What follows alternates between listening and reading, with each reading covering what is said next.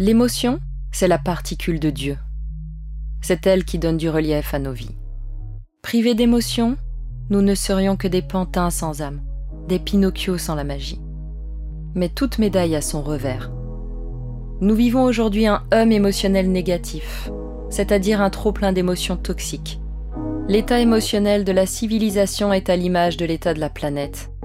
Pour ne pas sombrer dans un chaos psychique, il nous faut réinstiller des émotions bénéfiques dans la machine, rééquilibrer la balance. Rien de mieux pour combattre le négatif que le positif. C'est l'objectif d'empreinte émotionnelle, une émission imaginée et présentée par Christophe Hague, écrivain, prof à EM Lyon, chercheur en psychologie sociale et explorateur défroqué de l'univers infini des émotions. Christophe va à la rencontre de maîtres Jedi, d'éveilleurs et d'éveilleuses de conscience qui ont le goût des autres. En s'inspirant d'eux, nous pouvons tous améliorer notre empreinte émotionnelle. Bon, salut Jean-François. Salut. Je suis super content que tu sois là. Alors, tu as été envoyé trois fois dans l'espace avec la NASA. Tu as vu l'humanité, cette petite boule bleue en contre-plongée. Et moi, j'ai comme première question la suivante. Qu'est-ce que tu penses de l'évolution de l'humanité? Alors, quand tu dis l'humanité, tu englobes la planète apparemment. La planète, la civilisation et notre genre humain. Parce que la planète, en tant qu'être géologique, climatique, tectonique, cosmique, quand tu vois les impacts d'astéroïdes laissés dans le passé des millions d'années, tu te dis, euh, bah, c'est un objet céleste qui est soumis parfois à des impacts de gros cailloux. Et les ouragans, les volcans, tu te dis, euh, en fait, la Terre, elle nous survivra. Et c'est vrai. Parce qu'il lui reste 4,5 milliards d'années à tourner en orbite autour du Soleil, mais dans moins d'un milliard d'années au plus tard, le Soleil qui sera enfin euh, d'évolution, qui donc deviendra une géante rouge, rendra la Terre inhabitable pour quelque forme de vie que ce soit. Mais l'humanité, comme elle est un peu plus intelligente en principe que la plupart des espèces, elle arrivera à avoir une durée de vie normalement plus longue que la durée moyenne des espèces vivantes. Quelques millions d'années ou je sais pas. Mais moi je suis une nature optimiste et je pense que l'être humain au pied du mur, euh, il fait ce qu'il faut. Euh, il y aura peut-être des cataclysmes, il y aura des... Mais l'humanité en a encore pour très longtemps sur Terre. Mais elle aura appris grâce à des crises, comme elle a fait dans le passé, mais c'est jamais exactement les mêmes crises, à devenir plus connaissante, donc plus sage, donc euh, moins encline à faire la guerre. La guerre, ça vient de l'ignorance.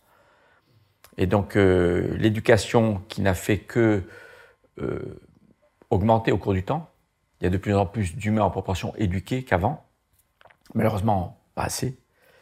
L'éducation rend sage, donc engage vers la coopération, la prise de conscience qu'on forme un tout, qu'on est en harmonie avec notre environnement. Euh.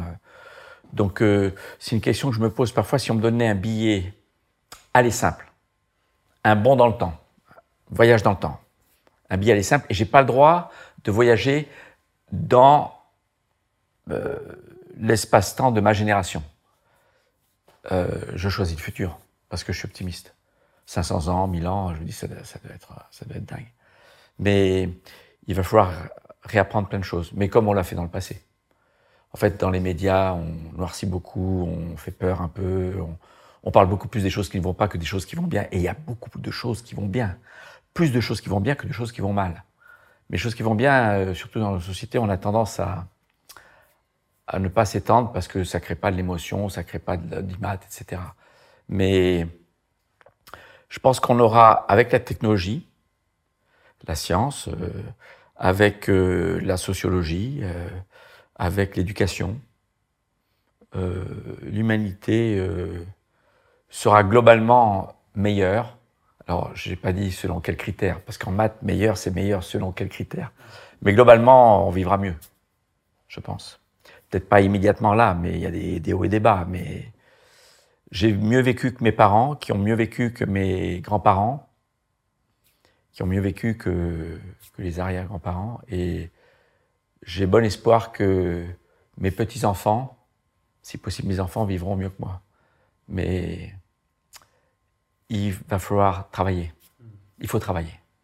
En fait, tout ça pour dire, mon ressenti, c'est que la loi la plus fondamentale dans l'univers, qui s'applique à tout, c'est l'évolution, le changement perpétuel parfois par gros sauts, parfois en douceur. Euh, mais il n'y a rien qui reste pareil. Et c'est vrai que quand tout va bien, quand l'économie va bien, les relations sociales vont bien, la santé va bien, le, le boulot va bien, on aime bien se convaincre que tout va rester comme ça parce que c'est confortable. Et le fait qu'on nous ait inculqué cette sensation de confort qui nous donne envie de rester dans l'état actuel des choses quand tout va bien, c'est pas bon. Parce que l'histoire du vivant nous dit, c'est constamment en train d'évoluer pour nous adapter, pour euh, et pour euh, pour être plus plus fort. Et mais l'humanité, euh, elle a une chose qui la caractérise par rapport à tous les autres êtres vivants. Je parle des animaux. Depuis l'ère préhistorique, c'est que dans la procréation, quand il y a un enfant qui est défavorisé physiquement ou mentalement, on le protège. Chez les animaux, on l'élimine. C'est comme ça qu'on propage jusqu'à nos jours des gènes récessifs de tare mentale ou physique, mais dont on prend soin. Et ça, c'est ce qui fait la, la grandeur de l'espèce humaine. Et ça restera toujours. Ouais, tu parles de bienveillance, d'empathie, en fait, envers son prochain. Oui, on l'a tous au fond de nous-mêmes, quelque part, mais certains ne savent pas le ressentir, ne savent pas le trouver ou le refoulent. Mais je suis convaincu que tout être humain a au fond de lui du bon, de l'empathie et, et de, du souci de bien-être de ceux qui l'entourent. Mais. L'homme est bon envers l'homme, au fond, intérieurement, dans son fort intérieur. Oui, l'homme est bon envers l'homme. Même le plus, le plus salaud et des terroristes et des criminels, si on pouvait le psychanalyser, aller chercher au fond lui, euh, ce qui ressort, c'est son côté peut-être, euh, euh, son côté, comment on dit, reptilien, du temps où on n'était pas encore sapiens, qui reste et qui, qui domine. Mais on a tous un bon fond. Et il faut aider ceux qui ne le trouvent pas ou qui ne le manifestent pas suffisamment correctement à le faire sortir. On a déjà rendu des gens très mauvais bons, en apparence très mauvais. Et on peut rendre quelqu'un de bon que s'il a du bon en lui. On ne peut pas forcer quelqu'un à devenir bon s'il a, il a rien de bon en lui. Et, on a tous quelque chose de bon en nous. Ça me fait penser à quelque chose parce que tu as tellement reçu, en fait. Quand tu es allé là-haut, tu as, emmagasiné de l'extase, de la joie, enfin des sensations d'une puissance absolue. Et on se connaît depuis un certain temps. Et je sais que tu as à cœur de transmettre, en fait, tout ça. Et tu vas quelquefois dans des zones difficiles, soit peut-être euh, dans des prisons, dans des ZEP, euh, bah pour euh, apporter peut-être un petit peu de rêve. Est-ce que tu peux me, dire comment ça se passe, comment toi tu ressens en fait cet échange avec peut-être des gens qui sont privés de liberté, alors que toi tu représentes la liberté absolue en fait. Tu vois, qui sont peut-être dans une, dans une prison de 9 mètres carrés ou moins, avec rien, tu vois, des perspectives des fois très très limitées, ou des gens en difficulté extrême. Comment, comment se passe l'échange entre bah, toi et eux? Et comment tu arrives à susciter des choses chez eux? Alors, j'essaie d'abord de mettre une perspective, de, de faire des parallèles, de relativiser, mais de dire que la plus grande liberté qu'on a, c'est dans la tête. C'est la liberté de penser, d'imaginer, de d'écrire, euh, euh, et la liberté physique, je pense que c'est secondaire, même si dans le cas d'un astronaute, euh, on a la chance d'être en bonne santé physique, c'est ce qui nous permet d'aller dans l'espace. Mais dans l'espace, on flotte, on regarde la Terre par le hublot. On oublie qu'on a un corps parce qu'on ne le ressent plus du tout. Et on a l'impression d'être une conscience flottante au milieu de l'univers quand on est collé au hublot. Alors qu'en fait, derrière nous, il y a un vaisseau tout petit dans lequel on est confiné total, sans pouvoir sortir tous les jours comme le confinement qu'on a connu ici. Donc, euh, et l'espèce humaine est confinée à la planète Terre pendant longtemps.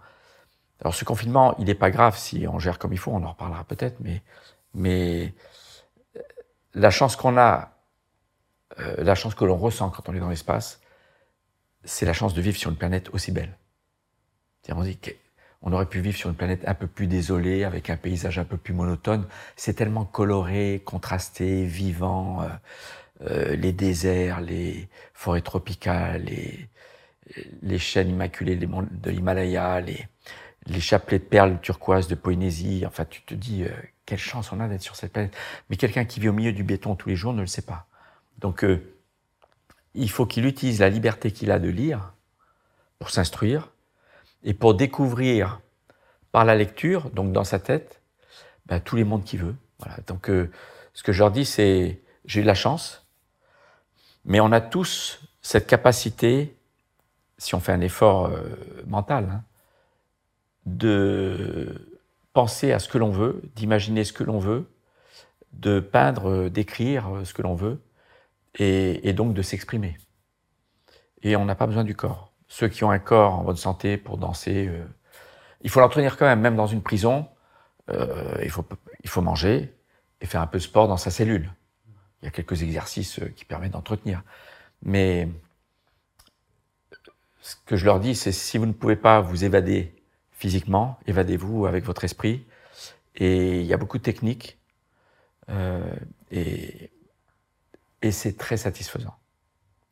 En fait, il y a, une, tribu amérindienne qui a été très choquée quand la NASA a envoyé les astronautes vers la Lune. Elle dit, mais pourquoi, pourquoi vous faites? Nous, nous, on y va tous les jours, en pensée. Et on y est comme vous, on sait tout comme vous.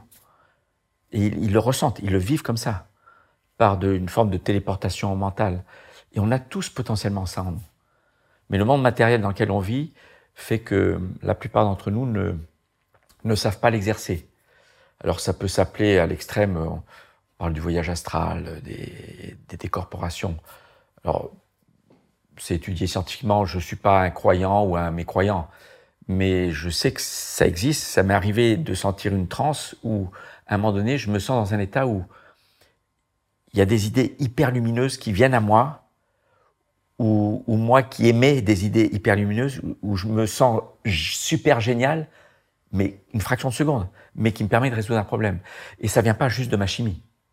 Ça vient de quelque chose qui, qui est en nous. Voilà. On a cette capacité et, qui fait de l'être humain une espèce euh, particulière. Et c'est quoi alors ce dernier tilt, Eureka, peu importe comment on l'appelle, que tu as eu comme ça et qui a. qui ah, mais ça arrive dans. Tu, ça, ça m'arrivait quand je faisais des concours de maths euh, aux grandes écoles, mais. mais euh, dans l'espace, euh, on parle d'un état élationnel. C'est un mot français, mais je ne trouve pas dans le dictionnaire. On m'a appris. C'est un état où on se sent connecté. J'ai des collègues astronautes d'ailleurs qui me, qui me disent que quand ça va pas bien, ils vont dans une forêt, à poil. Ils se collent contre un arbre, ils s'adossent à un arbre pendant des heures. Ils dorment au pied d'un arbre, ils se ressourcent. Et ça me fait penser à une expérience que m'a fait faire Nicolas Hulot euh, récemment. On était ensemble aux Açores, et puis euh, pour un, projet euh, de sensibilisation à l'environnement. Et il revenait tout juste d'un congrès sur la nature. Il m'a dit, il y a, quelqu'un qui m'a montré un truc incroyable, j'ai envie de le tester avec toi. Tu vas voir, c'est dingue. Donc on s'arrête à l'endroit où il y avait un gros arbre. Il m'a dit, mets tes mains comme ça et moi je vais appuyer dedans avec les miennes pour te déstabiliser. Donc il appuie, il se met debout, il appuie fort, et puis je, bascule vers l'avant, deux, trois fois. Après, il dit à une tierce personne, mets ta main sur l'épaule de Jean-François, ta main droite, et mets la main gauche contre l'écorce de l'arbre. Il a refait la même chose, je suis resté stable. Mais je l'ai vécu. C'est dingue, j'ai pas d'explication. Euh, c'est pas de la magie, c'est pas psychologique, mais c'est un truc qui m'intrigue et qui l'a beaucoup intrigué lui. Je, suis intimement convaincu que quelque part, on est tous connectés. On fait tous partie d'un ensemble global. Mais certains ne trouvent pas leur place, certains ne sentent pas la connexion. Mais voilà. Et, ça m'est arrivé, euh, en admirant la nature, en admirant la terre, de ressentir une, une bouffée de quelque chose de positif, de transcendant qui, qui m'incarne, qui m'envahit et qui me fait me sentir euh, comme, comme si d'un seul coup j'avais une révélation. Mais c'est tellement magique que j'ai pas les mots. On parle hein, de réseaux comme ça qui, qui unit euh, les arbres d'une même forêt. Alors, tu vois, tu sais pas, en extrapolation, peut-être qu'on arrive à rentrer en connexion. des études montrent même qu'il suffit de quelques minutes quand tu te balades en forêt pour faire baisser ta pression artérielle et rentrer en connexion en fait avec toi-même, être beaucoup plus apaisé, etc. tout ce que tu dis, il y a une réalité physiologique en fait. Alors ce qu'il y a, c'est je suis éduqué de façon très rationnelle. Mm. J'ai fait des maths, de la physique, je suis un ingénieur. Mais depuis tout petit, je suis très ouvert à tout ce qui m'intrigue. Parfois, je détecte euh, la forfaiture ou le, charlatanisme, ou le... mais il y a des personnes de très grande confiance, proches de ma famille ou des amis, ou qui me parlent parfois de certaines expériences, et je sais qu'elles ne me mènent pas en bateau. Et, et comme j'ai vécu moi-même moi par moments des états étranges que je ne sais pas définir, mais qui touchent pas à la magie, mais à, à quelque chose d'extra euh, ordinaire, extrasensoriel. Euh, euh, je suis ouvert. Et, et, je pense qu'on on peut pas affirmer, la science peut pas affirmer aujourd'hui euh, à quelqu'un qui raconte avoir vécu un truc de dingue. Mais non, non, c'est dans ton imagination. Ça sert à rien de dire ça. C'est comme mon frère qui est psychiatre qui me dit des personnes qui pensent avoir été atteints d'abduction, c'est-à-dire avoir été enlevés par des extraterrestres, qui après deux jours les ont remis chez eux la première chose que tu as envie de les dire, c'est mais non, mais t'as rêvé. Mais t'as rêvé tellement fort que tu crois que c'est vrai. Et c'est des personnes dont tous les examens médicaux ont montré qu'elles sont totalement saines d'esprit. Et Stéphane Alix en parle très bien d'ailleurs. Mon frère me dit, ces personnes-là, ça sert à rien de, de, leur dire mais non, etc. Il faut juste leur parler en sachant que pour eux, dans leur univers, cet événement a eu lieu, en vrai. Voilà. Et ça sert à rien d'essayer de savoir c'est vrai ou pas vrai pour nous. Mais pour eux, c'est vrai, point. Et, mais j'ai toujours été très curieux sur ces trucs-là. Ça m'intéresse. Ça m'intéresse parce que euh, je pense que l'humanité va franchir un pas un jour là sur ces questions paranormales et extrasensorielles. En parlant d'état extraordinaire, tiens, j'ai un petit truc à te faire lire. Il y a quelques années, tu m'avais mis en contact avec Michel Tonini, oui. autre astronaute, et on est devenus un petit peu copains. Et dans mon dernier bouquin, il a écrit une lettre en fait pour expliquer ben, comment ça se passait euh, là-haut. Je vais te faire lire son, son texte. Ok. Tu peux lire à haute voix si tu veux. Et juste, qu'est-ce que ça t'inspire? Je flotte en apesanteur. La sensation s'apparente à celle que nous éprouvons lorsque nous sommes en plongée sous-marine, avec le corps parfaitement lesté et équilibré. C'est une sensation agréable et qui semble naturelle rapidement. C'est un rappel d'une condition qu'on a connue auparavant. Je crois, vraiment pour aller encore plus loin dans mon propos, que la vie psychique et émotionnelle du spationaute s'apparente à celle du fœtus. Je me sentais dans la station Mir comme dans le ventre de ma mère, protégé et serein. Ah, c'est clair, c'est évident. Et en fait, ça peut arriver sur Terre. Moi, je me souviens petit, on était en voiture, en famille, tous les cinq. Et l'orage, l'éclair, ça tremblait les cordes. Et dans la voiture, on était protégé, on était au sec. Et cette sensation de protection faisait du bien. Je, me sentais bien. Et je pense que c'est ce que dit Michel. C'est parce que ça nous rappelle une période de notre vécu où nous nous sentions bien, parce que tout nous protégeait. Nous étions 100% protégés. Et dans un vaisseau spatial, on se sent protégé parce que on a appris lors de l'entraînement à bien l'apprendre jusqu'au moindre boulon, comment il fonctionne, comment l'utiliser. C'est pas comme si demain je te donne un ticket pour partir, tu, tu vas, tu, tu, peux avoir peur à moins que tu sois un casse-cou ou un inconscient. Mais nous, au moment où on part, ça fait des mois qu'on sait que ce jour-là, cette heure-là, je testerai mon scaphandre, je m'installerai de cette façon-là. On l'a répété en simulateur. Donc, euh, ces gestes sont familiers et c'est normal dans ma vie de le faire à ce moment-là. Si quelqu'un me le retire, là, je peux stresser. Et, et dans le vaisseau, quand il n'y a pas de panne majeure, euh, il y en a quelques-uns qui sont passés près. On n'a jamais perdu d'hommes et de femmes en orbite. Hein. Ça, c'est parce qu'on a bien entraîné les astronautes, les équipages au sol, on a bien conçu les vaisseaux, les redondances, les procédures. On n'a perdu qu'à la montée ou la descente, les phases dynamiques. Mais en orbite, malgré les catastrophes de feu tellement, tellement euh, intenses que la fumée faisait qu'ils ne voyaient pas leurs doigts à bout de bras. Ils cherchaient leur masque à gaz à tâtons.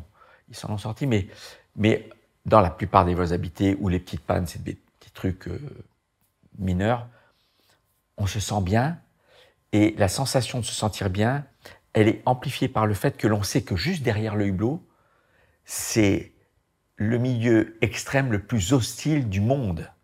Donc entre très bien dedans, température, humidité, pression, exactement l'idéal qu'on aurait comme on veut. On est en t-shirt, en short, euh, en chaussettes, pas de chaussures. Et on a un spectacle éblouissant dehors, et on sait que c'est extrême, zéro pression, température moins 200 à plus de 200 degrés selon qu'on soit euh, à l'ombre au soleil, hostile parce qu'on est soumis aux rayons cosmiques, mais on les sent pas. Sauf quand il y a un nain qui traverse l'œil, ça fait comme un flash d'un seul coup, mais ça fait pas mal. Et puis on est soumis au, risque d'impact de micro, micrométéorites et de débris. Mais, tout ça, on, on se l'est approprié. Voilà. Avec le temps, on s'est approprié le vaisseau, et c'est notre vaisseau mère. On parle de la mère nature, on parle de la planète mère de l'humanité. Nous, quand on est dans l'espace, surtout pour les vols de longue durée, que je n'ai pas effectués, mais les Russes me disaient, quand tu pars dans un vol de longue durée, faut pas garder en tête que tu es en mission depuis ta résidence principale qui est sur Terre. faut dire, c'est ta nouvelle planète, c'est ta nouvelle home base, c'est ta nouvelle résidence principale. Et là, ce que tu vois par le hublot, bah, c'est une destination de, de vacances très sympa, très jolie, où se trouve ta famille, euh, tes enfants, et que tu rejoins un jour. Mais là, tu es chez toi. Tu es pas chez quelqu'un d'autre. Tu es chez toi.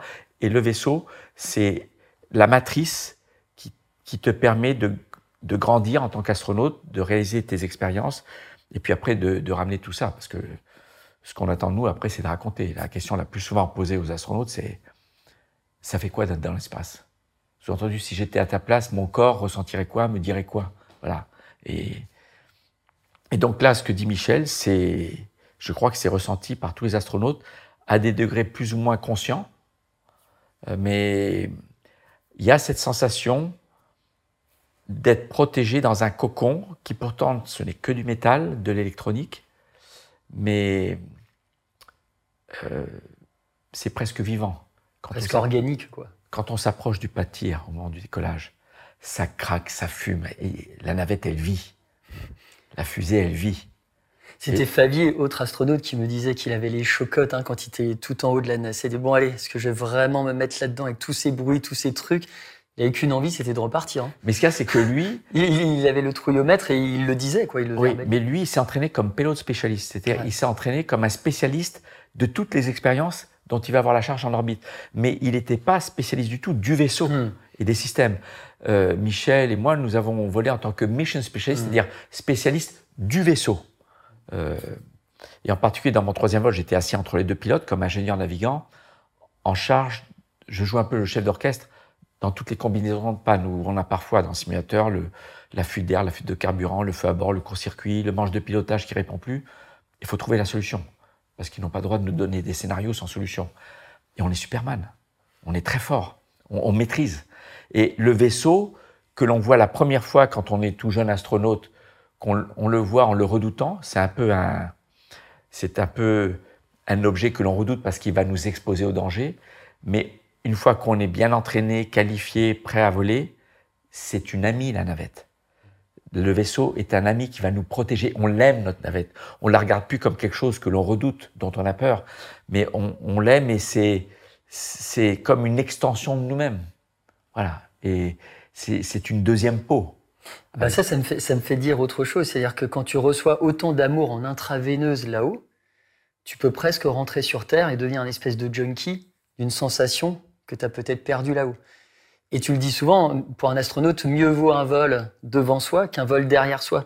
Parce que cette extase là-haut, elle peut rimer avec frustration. Et donc ça m'amène à cette question. Comment tu gères la frustration une fois que tu n'as plus ta dose quotidienne de ça là-haut?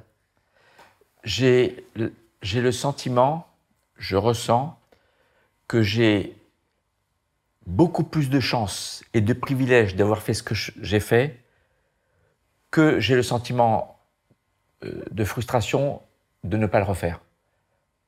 J'étais désigné pour un quatrième vol en 2004 vers Hubble, à nouveau, mais en échangeant la position du bras, euh, pilotage du bras et, sorti en scaphandre. Et l'accident de Columbia a tout arrêté. Donc sur le coup, je me dis, bon, bah, ma quatrième chance est partie.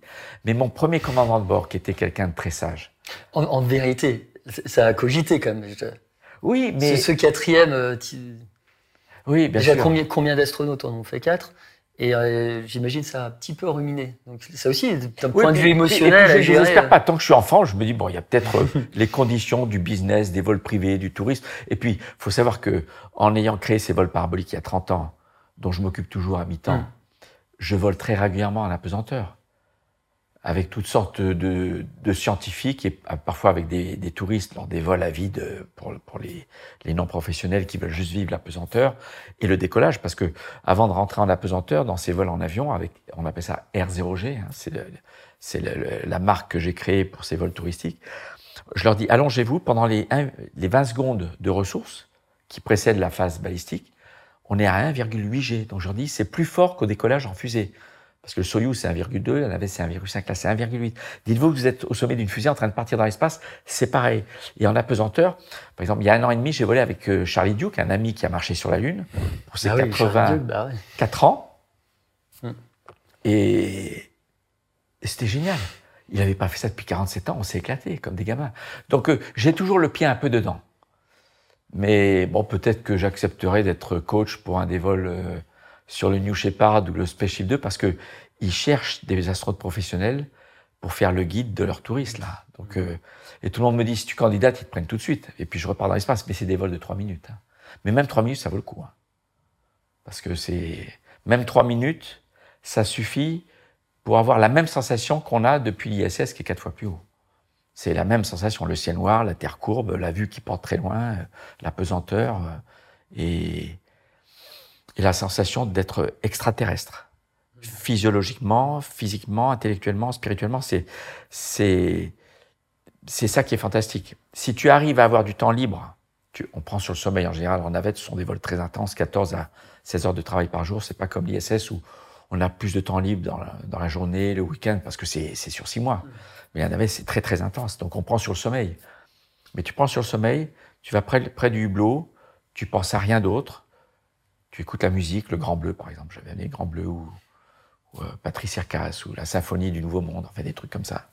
Tu regardes la Terre qui défile, tu te laisses envahir par cette, cette onde-là qui te, qui, qui, qui te lie à la Terre, et tu sens que tu n'es plus terrien, mais tu es lié à la Terre. C'est comme le fœtus qui sort, il n'appartient plus au corps de la mère, mais il est relié par le cordon. C'est un peu ça en image, quoi. Et ça, ça rappelle ce que disait Michel. Et c'est, c'est très puissant. C'est très, très puissant. C'est, c'est, euh, euh, oui, on devient extraterrestre. On est momentanément quelqu'un qui est plus, qui appartient plus à l'univers qu'à la Terre. Et ça me fait penser à ceux qui étaient sur la Lune. J'ai fait un calcul récemment. C'est, un calcul de loi de la physique. Quand tu es debout sur la Lune, tu es plus attiré par le Soleil que par la Terre tu es plus attiré par la Lune tout court. C'est pour hmm. ça que tu restes à la hmm. surface. Mais la, la force d'attraction gravitationnelle générée par le Soleil est deux fois plus grande que celle de la Terre. En fait, la Lune est plus attirée par le Soleil que par la Terre. Tu, la, la, Lune est un satellite de la Terre, mais en termes de force d'attraction gravitationnelle, les saisons, ces forces qui s'appliquent à distance à toutes les particules d'un corps, c'est ce qu'on appelle une force de volume. Toutes les autres forces dans notre vie quotidienne, c'est des forces de contact qui s'appliquent dès qu'on touche. Mais le poids, la gravité, c'est une force de volume. Elle s'applique à distance à tous les grains de matière qui te composent. Eh bien, la Lune, et toi, quand tu es sur la Lune, tu appartiens plus au Soleil qu'à la Terre. D'où ce côté extraterrestre euh, encore plus dense. D'ailleurs, à propos de la Lune, c'est un truc, je l'ai dit à très très peu de personnes. Mais tu vois, moi, je suis pas, je, suis un cartésien, pas de piercing, pas de tatou, c'est pas, c'est pas mon truc, pas de bijoux. Je, la montre, je la porte rarement. Et un jour, il y a, y a, un artiste euh, incroyable qui me dit, euh, je vais me faire implanter un morceau de matière extraterrestre. Ça te dit? Je dis, bah, pourquoi pas? Et là. Wow. Est-ce que je peux toucher? Oui, oui bien sûr, appuie, appuie, c'est rien, vas-y, vas-y. Appuie, appuie. mais, j'ai peur de te. C'est carrément. Si, non, mais là, c'est parce que. C'est parce que. Non, non, c'est parce que j'ai une peau fine. C'est une petite capsule de titane et dedans, il y a un morceau de lune. T'as jamais été aussi près de la lune de ta vie que maintenant. je l'ai presque touché. Et ton épiderme entre la lune et moi. Ouais. Mon rêve le plus euh, absolu. Hein. Alors je demandais à Yves Coppens l'autre jour, euh, je vois de temps en temps, je lui dis, si des personnes trouvent mon cadavre euh, dans un million d'années, comme, ou dans, comme toi, tu as trouvé Lucie, tu sais, c'est le, celui qui a découvert Lucie, ils penseront quoi quand ils trouveront un petit morceau de lune à côté d'un... Qu'est-ce que ça leur qu'est-ce que ça dira aux anthropologues de l'époque qui étudieront notre espèce d'aujourd'hui? Ils me disent, ah, ça, il faut que je réfléchisse. Générer des fantasmes, là, hein, dans l'hybridation, dans interespèce, je sais pas quoi. À un moment, tu as évoqué, tu as parlé de Superman. Et c'est vrai que moi, tous les astronautes que j'ai côtoyés, j'ai l'impression, tu vois, on met le collant bleu, la cape rouge, il y a une posture supermanesque, on est surdiplômé, on est des Jedi de tout, on sait gérer le stress, etc. Pourquoi vous vous, vous candidatez pas à la présidentielle? Pourquoi, pourquoi on n'a pas un astronaute à un moment président? je, reviens sur le Superman. le Superman auquel je faisais allusion, c'est celui qui maîtrise le vaisseau ou qui a la sensation, le, la, la, la, conscience de maîtriser le vaisseau à tel point que quoi qu'il arrive, on s'en sortira. On est formaté à être problème solver. Vous aurez des problèmes, mais vous saurez les gérer. Et c'est l'état d'esprit qu'on a. Mais c'est ce qu'il nous faut. C'est ce qu'il faut à la France. Oui, oui, oui. Mais, mais on n'est pas du tout Superman euh, physiquement ou intellectuellement. Enfin, je veux dire, on n'est pas euh, des bons écrivains, des bons peintres, des bons musiciens, des bons sportifs. On est juste fit pour ce type de job. Alors, je vais quand même le rappeler, le job en une phrase. Le métier d'astronaute en une phrase. Opérateur de machines complexes en environnement extrême hostile, confiné, isolé. La France. Alors, la machine complexe pour nous, c'est le vaisseau, le bras robotique, toutes sortes d'appareillages scientifiques, euh, le scaphandre. Milieu extrême, je l'ai dit. Euh, euh, hostile, voilà, les rayons cosmiques, les impacts des météorites. Et puis isolé, on est loin de tout. Et confiné parce qu'on ne peut pas sortir. Et, et donc, on, on nous sélectionne en vérifiant qu'on est fait pour ce type de job. On est bon pour ce job, mais on n'est pas bon pour plein d'autres jobs. Alors, la question maintenant que tu poses, c'est que président de la République, c'est un job. Est-ce que c'est un job d'abord? Pour moi, il faut que ce soit une vocation. C'est tellement dur. Tu passes par des très hauts, des très bas, sous terre, tu ressors de terre, c'est très fort. Alors que tu mets quelqu'un de la société civile euh, dans la politique, il y en a plusieurs qui ont été nommés ministres, etc. Même Claudie, par exemple, euh, astronaute. Eh oui, mais voilà. Eh ben, au moment où tu es en bas, tu sais pas te relever, parce que tu n'es pas fait pour ça. Donc, euh, la question que tu poses, c'est on est câblé, on est formaté à être problem solver, à à toujours voir les solutions, se focaliser sur les solutions et jamais les problèmes. Tu jamais un astronaute se plaindre. Je parle en simulateur, c'est en simulateur qu'on en bave beaucoup, hein, des pannes. Se plaindre, ah, zut, on a perdu la pile à combustible numéro 2, qu'est-ce qu'on va faire maintenant? Jamais. Dès qu'il y a un problème, c'est tout de suite, bon, allez, toi, regarde ça, moi je regarde ça, et puis on va voir si on peut faire ça, ça ou ça, et quelle page de la checklist. On est, on est vraiment conditionné comme ça. Donc, euh, comment gérer un pays ou gérer la planète? Je suis d'accord pour être président de la République à condition que ce qui m'est confié soit géré comme un vaisseau spatial. Apprendre comment ça marche. Après, apprendre comment utiliser. C'est pas la même chose. Tu peux savoir conduire sans savoir comment marche une voiture, ou savoir comment marche une voiture sans savoir euh, conduire. Et si on faisait ça à l'échelle de la planète, comment elle fonctionne, comment l'utiliser, c'est-à-dire ne pas prendre de ressources chaque jour plus que ce que la nature nous donne. Nous, dans l'espace, on n'a pas envie de manquer d'oxygène, d'électricité, d'eau, donc euh, on gère les ressources, on recycle, on est champion de l'anti-gaspillage et du recyclage. Et ben là, on, pourrait apporter notre savoir-faire, notre, approche, notre façon de raisonner. On a un bout de programme, là, Jean-François. Mais c'est n'est pas, pas ça la politique. La politique, c'est des combats entre ceux qui veulent le pouvoir. C'est des personnes qui sont en quête de pouvoir.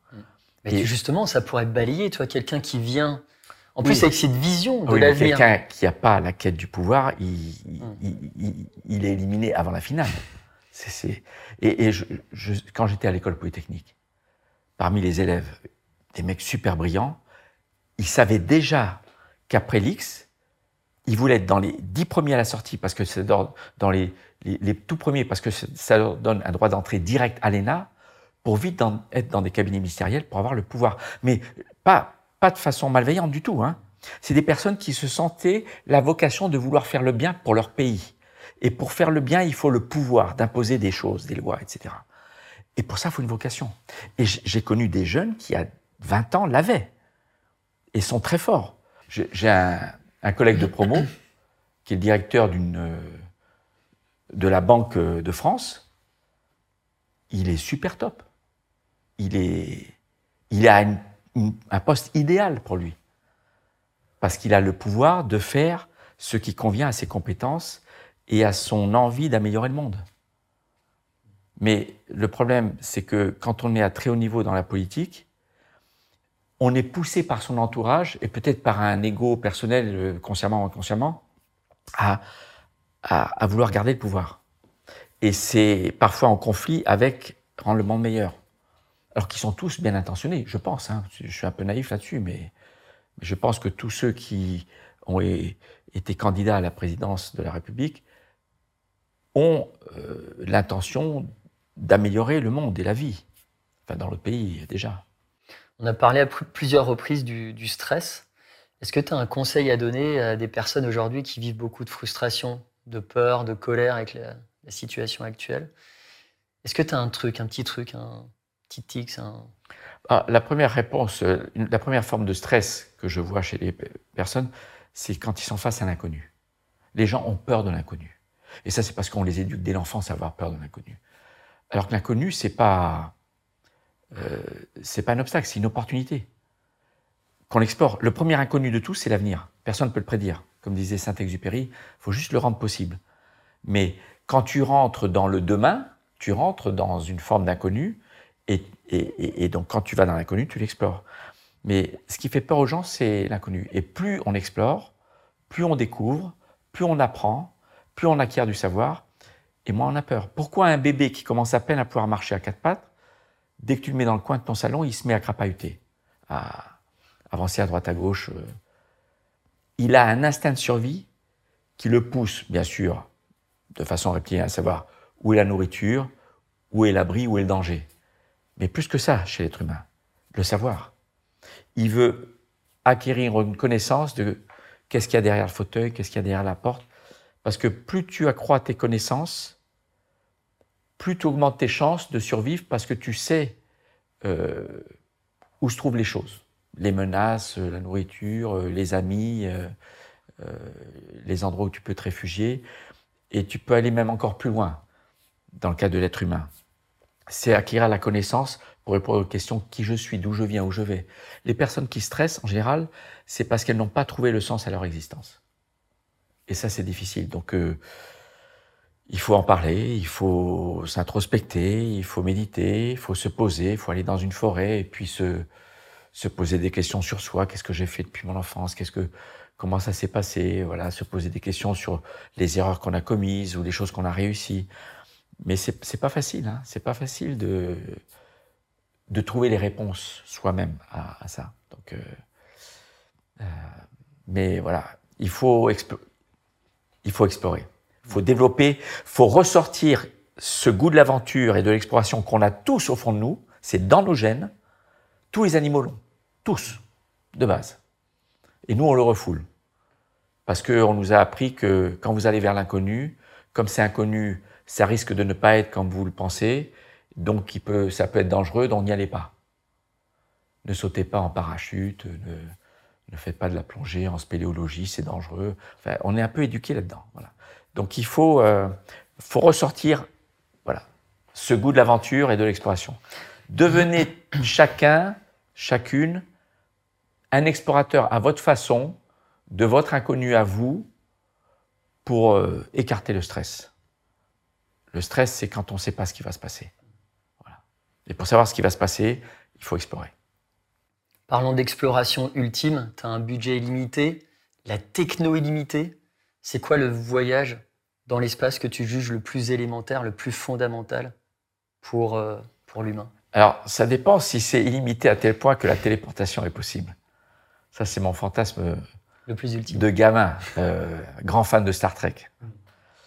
Et c'est pour ça que je voulais être télécommandeur de sondes interplanétaires quand j'ai fait mes études supérieures, parce que pour moi, concevoir un engin que tu envoies vers Jupiter ou Saturne et que tu télécommandes depuis la Terre, c'est une forme de téléportation de l'intelligence humaine mais c'est pas ton corps, mais c'est ton esprit et tes yeux, tes oreilles qui sont là-bas, hmm. sur Mars, sur Titan, sur. Euh, et il y a une planète comme ça que tu aurais dans le viseur, vraiment, tu dis tiens ça il faut, faut y aller très très loin, ah bah, inaccessible. Il y en a plusieurs qui sont intéressantes pour les scientifiques parce qu'on pense qu'elles elles, elles abritent les conditions favorables à l'émergence du vivant. Il faut de l'eau liquide pendant longtemps, en présence d'une source de chaleur, en présence de matière carbonée, parce que si la vie existe ailleurs, il y a de très très grandes chances qu'elle soit basée sur la chimie du carbone comme nous, puisque les molécules qui ont le plus de chances de se rencontrer, éventuellement de faire des produits complexes, protéiniques ou des, molécules organiques complexes, c'est ceux qui sont le plus répandus dans l'univers. Or, les molécules les plus répandues dans l'univers, c'est hydrogène, euh, euh, oxygène, euh, carbone, azote, ceux dont on est fait. Donc, mais, donc ça, c'est pour les scientifiques. Mais pour les humains, juste la Lune. La Lune. Une belle base lunaire qui peut accueillir à tour de rôle tous les humains pendant 3-4 jours. Et je dis pourquoi la Lune? Parce que ça commence par de l'orbite basse, celle que j'ai vécue, où ça défile très vite, où on est amoureux de la planète, on la regarde, on se pince comme ça, on se pince. Tu, te rends compte on, est vraiment là, c'est nous là qui, qui vivons ça. Qu'est-ce qu'on a de la chance, qu'est-ce que c'est beau. Et puis on a des larmes aux yeux. Même si tu es le plus endurci des astronautes, comme Matt Kowalski, joué par George Clooney dans Gravity, qui s'exclame comme un gamin, waouh, à plusieurs reprises. Après, pourquoi? Parce que quand tu vas vers la Lune, il y a un moment donné où tu es, même si tu voyages à plusieurs kilomètres par seconde d'éloignement, tout moteur éteint, on t'a donné l'élan qu'au tout début, tous les moteurs sont éteints, tu n'entends rien, que le ventilateur, mais que tu finis par oublier, qui recycle l'air. Tu es trop loin de la Terre pour l'avoir diminué en taille dû à ta vitesse. Et pareil pour la Lune. Tu es encore trop loin de la Lune pour l'avoir grossir dû à ta vitesse. Je ne l'ai pas vécu, mais je l'ai rêvé, je m'imagine tu dois te sentir suspendu au milieu de nulle part dans l'univers à ce moment-là, immobile. Là, je suis là, planté. Planté là, comme une aiguille, comme si tu pouvais planter une punaise dans, le vide spatial, le cosmos. Il y a la Terre, le Soleil, la Lune et rien d'autre. Tu vois pas les étoiles. Parce que le Soleil t'éclaire trop les yeux. Et ça, ça doit être quelque chose de spécial. Et après, quand tu es sur la Lune, tu touches. Hmm. Tu es à nouveau, concrètement, tu appartiens à un autre corps céleste. Tu vois la Terre et tu dis, waouh, Qu'est-ce que c'est beau Qu'est-ce qu'on a de la chance d'avoir évolué sur cette planète, le vivant depuis 4 milliards d'années et l'Homo sapiens depuis je sais pas combien de centaines de milliers ou millions. Toi, Jean-François Clairvoy, président de la République, tu rendrais obligatoire un stage sur la Lune ah oui, facile. tous les Français. Prise de conscience, boum, de la chance qu'on a. Alors peut-être pas tous les Français, mais tous ceux qui, qui, ont le pouvoir de décider. Hmm. Tous les décideurs, tous les responsables. Voilà. Et, mais il faut les deux. Il faut la Lune pour avoir, pour voir que la Terre est isolée. Il n'y a rien à proximité qui peut venir nous aider. Limitée, finie, petite. Mais il faut le faire aussi de près pour voir avec une assez bonne résolution ce qui est très beau et ce qu'on dégrade. La déforestation, les trucs comme ça, et se dire, euh, voilà, ça, c'est pas terrible quand même. Je vais te faire lire un truc.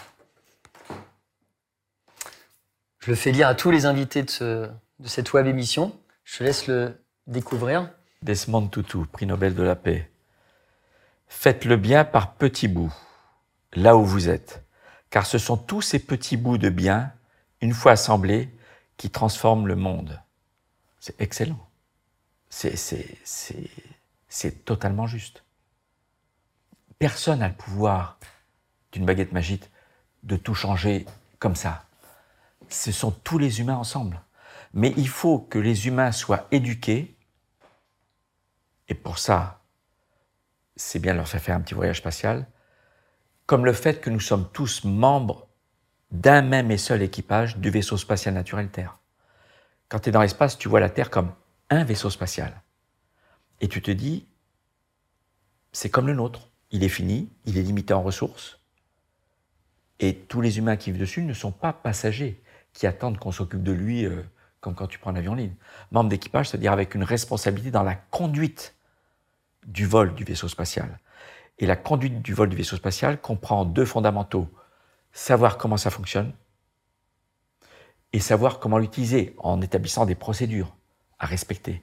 Et pour savoir comment ça marche, eh bien, l'Agence spatiale européenne, par exemple, est l'agence mondiale qui est la panoplie aujourd'hui la plus complète de Earth Observers, c'est comme ça qu'on les appelle, des satellites qui étudient la Terre, euh, les glaces, la végétation, la salinité des sols, euh, les forêts, les courants et les températures et la salinité de l'océan.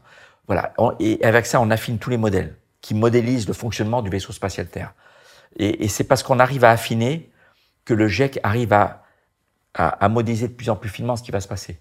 Comme les annonces récentes qu'ils ont faites que euh, l'eau va monter c'est irrémédiable. Mais, mais bon, c'est l'évolution. Voilà, c'est il faut juste le savoir pour s'adapter. Mais voilà, que tous les humains prennent conscience que nous appartenons à un seul et même équipage. Et ma toute dernière question, celle que je pose à tous les invités, quelle empreinte émotionnelle t'as envie de laisser de ton passage sur cette terre? Ah, J'ai envie de laisser le fait que si on n'oublie pas qu'on a été un enfant et qu'on le garde un petit peu en soi tout le temps, euh, on est capable de s'émerveiller toute sa vie. Il faut garder cette capacité à s'émerveiller.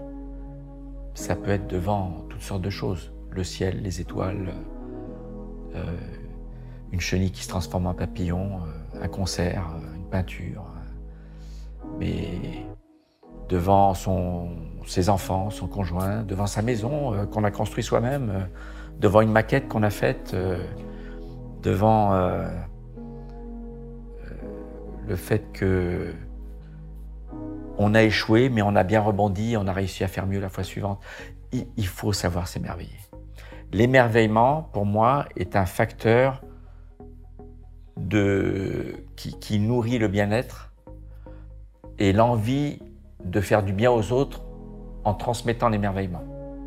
Parmi toutes les émotions, l'émerveillement que vivent, tous les enfants. Les enfants, leur réaction émotionnelle la plus courante, à part pleurer quand ils ont mal ou qu'ils sont tristes, c'est Oh regarde, oh regarde, oh regarde. Tu verras jamais un robot faire ça. Voilà. On est tous des petits princes et des petites princesses. Merci JF. Merci à toi. Salut. Merci.